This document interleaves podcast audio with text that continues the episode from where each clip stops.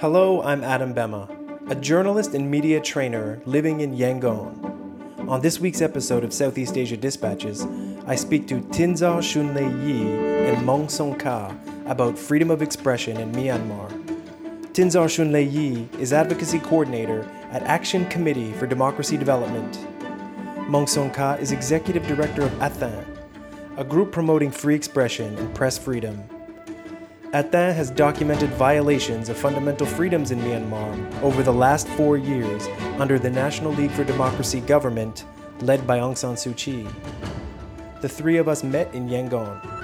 Okay, first, can I just have you both introduce yourselves? This is Thinzar Shunlei. I currently work at Action Committee for Democracy Development as an advocacy coordinator. This is Maung Saungkha. I'm working for Athan called the Boys Freedom Expression Activist Organization in Myanmar. Right. Well, thank you both for joining me today. First, I wanted to start off with uh, it's been four years of a National League for Democracy government, and the last four years, freedom of expression, freedom of the press. How has it gone here in Myanmar? Maybe I'll start with you, Thinzar Shunlei. Um, so generally, as we see, uh, based on the facts and figures, we are um, looking at that uh, we are we are having uh, nearly 600 political prisoners right now in the country, and the number is growing every month. At the same time, the situation of the freedom of expression is is deteriorating, as we can see that um, that the main perpetuator of the violations uh, of the freedom of expression is the government itself, and and also we can see the Hluttaw, the parliament, they fail to amend. Important uh, laws and, and and policy. So we see the situation is getting worse, and one year to uh, election, it will get worse. In Maung Saungkha, your organization, Athan Freedom of Expression Organization, you just recently released a report that documents the last four years. What are some of the most worrying things in that report? Under the freedom of expression um, movement, so they they are uh, totally 539 lawsuits. Uh, again, no less than 1,051 individual. I mean, in in full year in terms of the NLD government. Right now, your organization was founded in 2018. Uh, how have you been able to document uh, since 2016? And you do say that, yeah, 539 cases over around 1,051 people. How have you been able to gather these statistics, and how does it differ from the previous administration of, of the USDP, the Union Solidarity Development Party? under Thein Sein's government? Uh, honestly, uh, we can get that data from um, from the previous government. We found our organization found founded on 2018 January, but uh, we can collect the the old data since 2016. So uh, by by using the, the digital media and also uh, you know all new people something like that. And then some of the INGOs, the international non-governmental organizations that have been monitoring Myanmar yeah. since 2010 up until 2015. Yeah, uh, and and another one is we are we don't want to compare with the the USDP government. So we just want to compare with the international uh, standard. I mean, international standard I mean human rights law. Yeah, right. You don't want to compare the NLD with the previous government yeah. under the USDP. You want to hold it accountable for all of the violations yeah. against freedom of expression that have taken place in the last four years. Yes, definitely the most targeted uh, individual were the activists and the journalists. Also, we see the um, farmers worker along the side, and um, and also the other different public civilians were also targeted for their uh, dissent voices on the social media or digital platforms. They also got charged and sued by the parliamentarians and the government as well. But when the authorities charge or charge the um, journalists is it impact a lot because the media in the in the country This like growing is growing um, every year but at the same time when they were charged when they were op- when they were oppressed that way they feel they are threatened they feel they are oppressed then they will censor themselves and they will impact a lot on our media freedom as a whole in the country. The prominent case that we witnessed was the writers journalists they were sentenced like you know nearly 10 years and then they will uh, they were released right after that but This the- is Wa Lone and Wallow Chosao. and Joso, yeah. So they were young journalists and they exposed the, the exodus. I mean, they exposed the massacre in the Arakan state, which is very um, in Inn Din village. in, in Inn Din village and in Rakhine state, and and they were um, mainly targeted by authority, especially the military, and at the same time they got a lot of hate threat and you know hate speech uh, by the uh, general public and.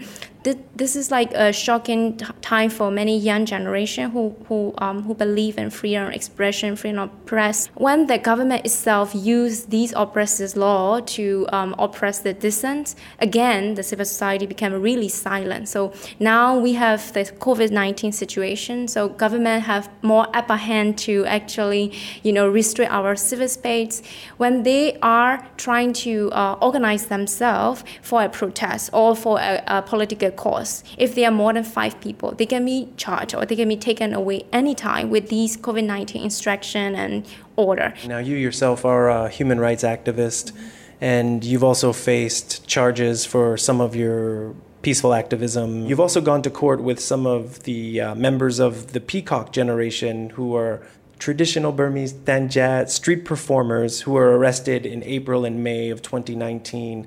And I know they've gone through the court system and uh, have received. Uh, a sentence of two, a few of them have received a sentence of two and a half years. I know they're facing quite a few charges and they might be facing even more. What's the current situation from what, uh, from what you know about the Peacock generation? This is a clear example how the military is dominating, you know, our legal system in the country. They already got upper hand with the law, like in the penal code. There is an article that military can use this anytime if they believe, um, you know, they are believe they feel threat, uh, they feel threatened, or they um, they being crit- criticized by the outside uh, civilians, then they will use this article anytime they want. So once they sued the any individual with this article, they will be put in jail first before they prove their um, their innocence. So this is what is happening. So uh, based on the Athan report, only 10% of the uh, by violations of the law were uh, the perpetrators, were the military, and 49% were the government. But um, the the military cases were even stronger. Like once they um, sue, anybody can be put in jail first at least two years in prison. So with this Peacock Generation satirical group, the young people, young satirists, they've been uh, performing like for seven years, seven consecutive, year in every uh, water festival that we have as a traditional Danja Which is the Buddhist New Year every April. Yes, and then um, only um, only last year they were charged by the military because military think it is sensitive. The military feels sensitive and they charge it, and they face uh, they have to uh, uh, spend their time in prisons now more than a year already, and we're not sure when they will actually get out. And this is very worrying for us. Now, Maung Saungkha, along with the Peacock generation, I know in 2016, because they were charged with under uh, Section 66D of the 2013 telecommunications law, and I know in the Athan report, the telecommunications law seems to have been used a lot in the last four years. You were also charged and jailed under the telecommunications law in 2015. So, under the previous government, for a poem that you had written, is it being used more frequently? The telecommunication law was amended in 2017 August. The amendment is like, you know, for show, and they just reduced the prison time from three year to two year. So according to the uh, law procedure, the maximum prison time is two year, and then uh, after amendment of the telecommunication law, uh, everyone can get the pay. So this is the the only good thing. Right, so when you were- but Right. When you were jailed, uh, there wasn't any bail. Yeah. But now people can can receive get- bail under this charge. Okay. Yes, but even though if you get the bail, So you ha- if you have to face the trial, you have to go to the court every week. You know, uh, even though you are not in the jail, so you are outside, but you have to go to the court for the trial every week. We are we demand to, to the parliament to abolish the 6060. Uh, we have a defamation law in the penal code, Right. uh, five, uh, 500. So, and then we don't need another defamation, not only 6060, but also law protecting the privacy and the uh, security of the citizen law. Like you say, under the penal code, Yeah. section 500 expressly uh, is a defamation law, and it's criminal defamation, I believe. all of the defamation are the criminal. So in our country, we have six defamation law. So including Six. six defamation law, including 500 from penal code, and we have to overview all the six defamation law, and then five of them are we have to you know abolish. The penal code section 505A or 505B is what was used against the, some of the members of the Peacock generation. A. A. 505A, along five, with yes. Article 6060 of the 2013 telecommunications law. So for the ordinary people, they can only use the 5, uh, 500 from penal code. So so 505A and B are are the only uh, the, the government and military can only use. Right. And so, th- so that they tend to be used more than any other laws because ci- you know civilians, citizens don't really use these laws often unless they feel like they've been defamed by someone else. Whereas you say the the military and the government tend to use their these laws quite a bit to go after its critics. 505A and 505B are they can't get the pay. So military or government and uh, you know They don't. They're not going to get financial compensation from you. Yes. You just basically get charged. If you're convicted, you go to prison. Yes. So uh, government uh, sue uh, sue you, and you have to go jail directly, and then and you, you have to face their the trial through the jail. Right. And also in the 2013 telecommunications law, there's section 77. Something, something, yeah. That's the one that's being used to shut down the internet in townships in Rakhine State and Chin State. I believe it's eight townships altogether. Yes, eight township, uh, uh, seven township from Rakhine and the one township from Chin State. It's been one year, over one year now, as of June, that One- this. one year and one month exactly. Right, one year and one month. And on the one year anniversary, there was a there was a banner unfurled in Yangon that that asked a very important question, like is the internet being shut down to to hide, you know, war crimes or to hide murder? This is a question that I'm sure many people have, but I do know that the they took they took that very seriously and uh, and have accused you of that. Now, I don't want you to incriminate yourself at all. I just wanted to ask. I mean, uh, what is the the situation in regards to that banner that was unfurled that raised awareness about the one year anniversary of the internet shutdown in Rakhine and Chin states? Uh, so for related with my case, uh, you know, they assume me and another four people.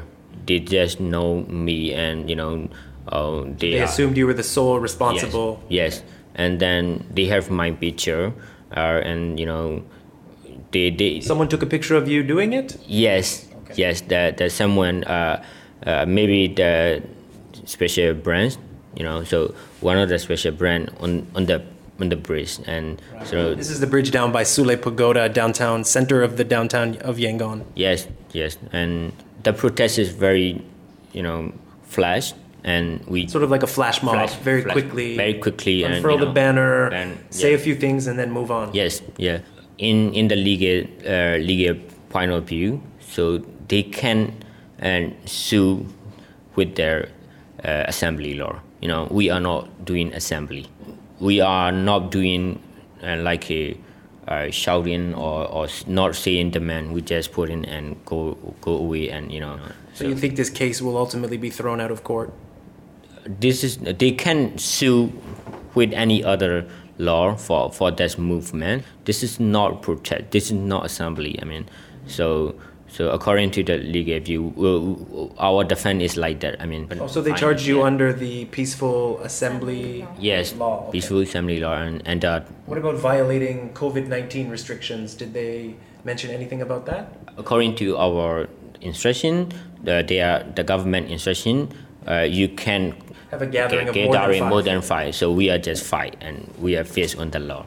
I think the situation of freedom of expression shrink in time, in especially in conflict area and especially in COVID period. So um, it's it's also um, risky for the human rights defender, especially free free rights activists such as Maung Saungkha and other different activists. Um, we feel we are locked down inside the country. We can't flee or fly out of the country, you know, to a freer society. You know, you are being forced to stay home and you are being locked down inside your country. Anything can happen.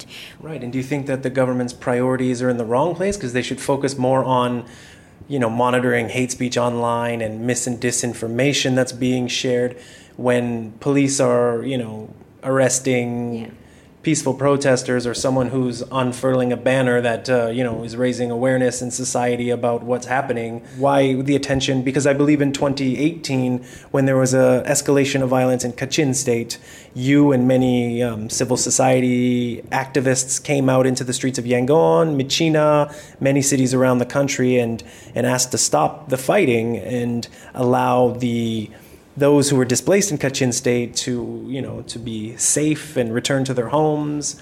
Um, so it seems like there's, you know, there's the wrong priorities. Maybe like I don't want to blame the National League for Democracy and Aung San Suu Kyi, but maybe the priorities aren't quite there, and they're not quite adjusting quickly enough to the changing reality on on the streets of every town and city in Myanmar the Yan activists, the Yan Burmese, the majority, you know, uh, ethnicity, we stand up, we stood up with the minority ethnicity in Kachin State. So it's, a, it's an act of reconciliation. It's an act of peace that we Yan generation share the same pain, just like in Kachin, just like in Rakhine, we do this, this, this as a solidarity act. But um, also we demand civil war, like stop civil war. We demand for the Panglong Peace Conference because it was delayed that time, and we ask immediate, um, you know, dialogue between the between the uh, different uh, stakeholder. And then what happened?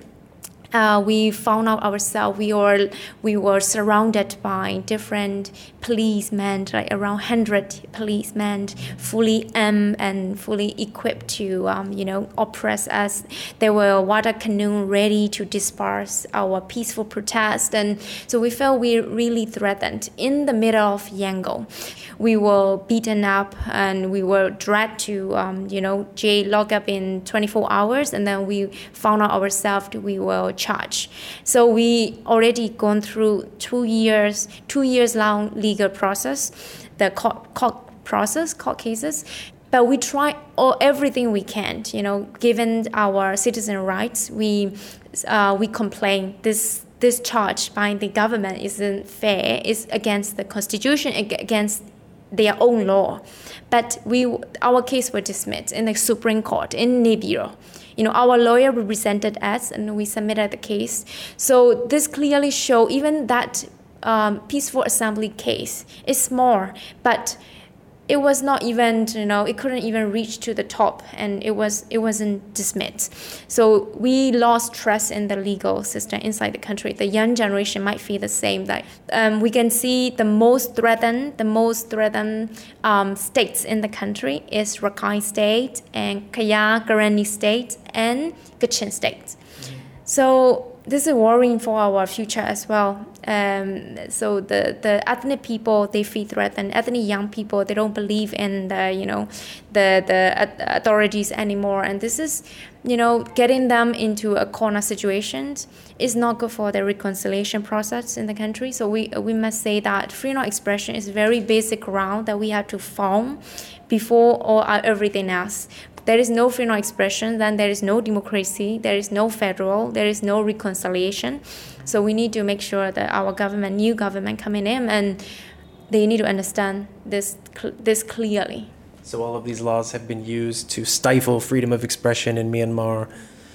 And yeah, so what do you see? I'll, I'll make this my last question how do you see a future government? Because many are expecting the National League for Democracy to form, to continue on, to be reelected as the next government, and Aung San Suu Kyi to remain the leader of that government as state councilor and, and probably still foreign minister, um, but also as, uh, as people want to believe, the moral you know, the moral authority in Myanmar. Um, how do you see the next four years playing out under an NLD government in regards to freedom of expression?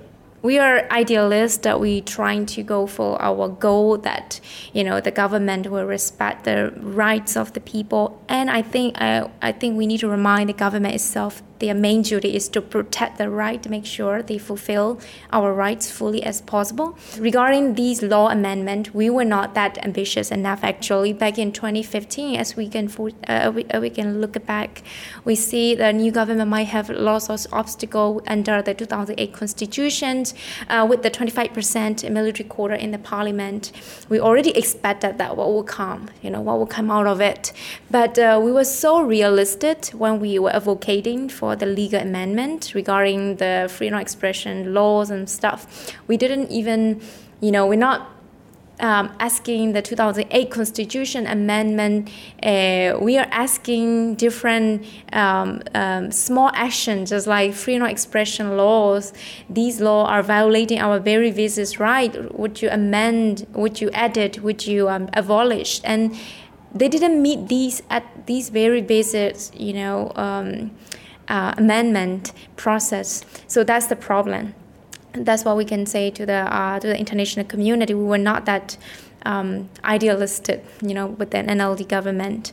Um, so with the new government coming in and sewing in the parliament, we feel like first they need to learn what is freedom of expressions. I think that's what they are lacking. They don't have a very basic clear ground on or uh, understand, you know, not just learn what is it, but also believe in how important it is for our government, especially uh, for our Myanmar, uh, for a country uh, living in inside, uh, living in under the military regime for many decades. It's really um, is a very basic foundation that we have to lay out. So regarding the law amendment, they don't even need to uh, even write themselves. We already been spoon feeding them. You know how to amend, what to amend, according to the basis uh, international standards, according to what is the real context inside the country. We've been doing a lot of these advocacy. They can just have to eat that. You know, uh, we after we spoon feed, but they didn't do it. So that's the main problem the political will of the government and the, the real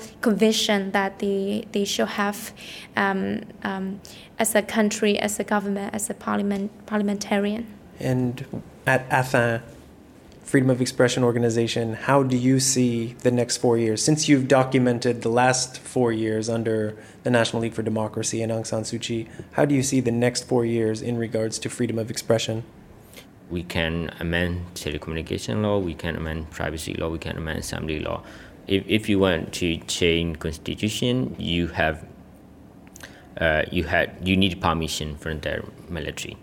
That's, and that's not likely to happen you know, with the military having 25% of seats in parliament. Yes. So, but the enemy can change another law. So, so why don't he do they do that? You know, why don't they do that? This is yeah. my question, and uh, how can how we can believe on that coming um, coming new government. So yeah, you're saying more small changes. Yeah, try to fix these laws or get rid of those laws yeah. that are that are stifling freedom of expression. Do that and you know build a truly democratic society.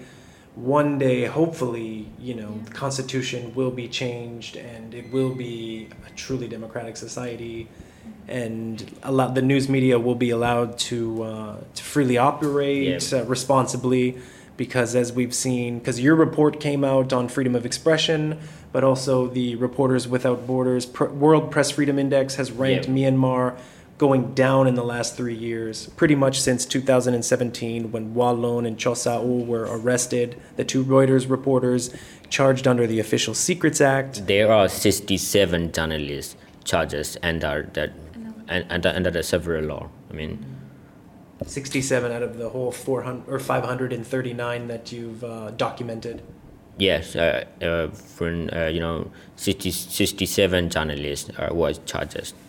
And those 67 are all mentioned in your yeah, report, yes, along with the 539, the activists and uh, the defenders of uh, yes. freedom of expression in Myanmar. So I would I would just name the previous four years as a waste and missed opportunity for the NLD government because they were mainly the majority party ever happened, you know, in our life. the first time. The first time in the history that they receive 80%, you know, and 78% in both houses. So they will actually they can do a lot with these number and they even adopt a new law just like state councilor law they adopt it within like a few months and they just you know passed it in the parliament but to amend these small changes in different laws, it takes years and years and a lot of advocacy trip didn't happen. Many civil society, they were blocked not to meet any member of parliament. So I just feel and uh, I just feel it's a missed opportunity for all of us. And the next coming election, we don't believe NLD would want that landslide again, and we will see how we, how would it be. Yeah, I, I suppose that uh, you know they would argue that you know, this was the first time we were allowed to govern, you know, after winning in 1990, not being allowed to take power. Now, in 2015, the National League for Democracy was allowed finally to take power, to take its place as the government. But I'm sure they see things moving a lot slower than some of the younger people in Myanmar society, like yourself, like uh, Maung Saungkha here. So, just to present their viewpoint, that I'm sure they well, I hope that they would want to work on these issues in the future. They see things moving a lot slower. They're also a little bit older and uh, may not be around for a very long time. They may be replaced with younger members, so things might change in the future. Hopefully, in the next four years, we'll see. Well, thanks to the both of you for joining me today. Thank you. Thank you. Thanks to Thinzar Shunlei Yi and Maung Saungkha for joining me on this week's episode of Southeast Asia Dispatches. Next week, be sure to tune in to New Naratif's Political Agenda, a fortnightly podcast series on current affairs in Singapore. And check out newnaratif.com for more stories from Southeast Asia. And if you enjoy what New Naratif does, please do support this by becoming a member at newnaratif.com slash join. Membership start at just 52 US dollars a year. That's just 1 US dollar a week. Or you can donate at newnaratif.com/donate. This is Adam Bemma wishing everyone a great week ahead. Thanks for listening.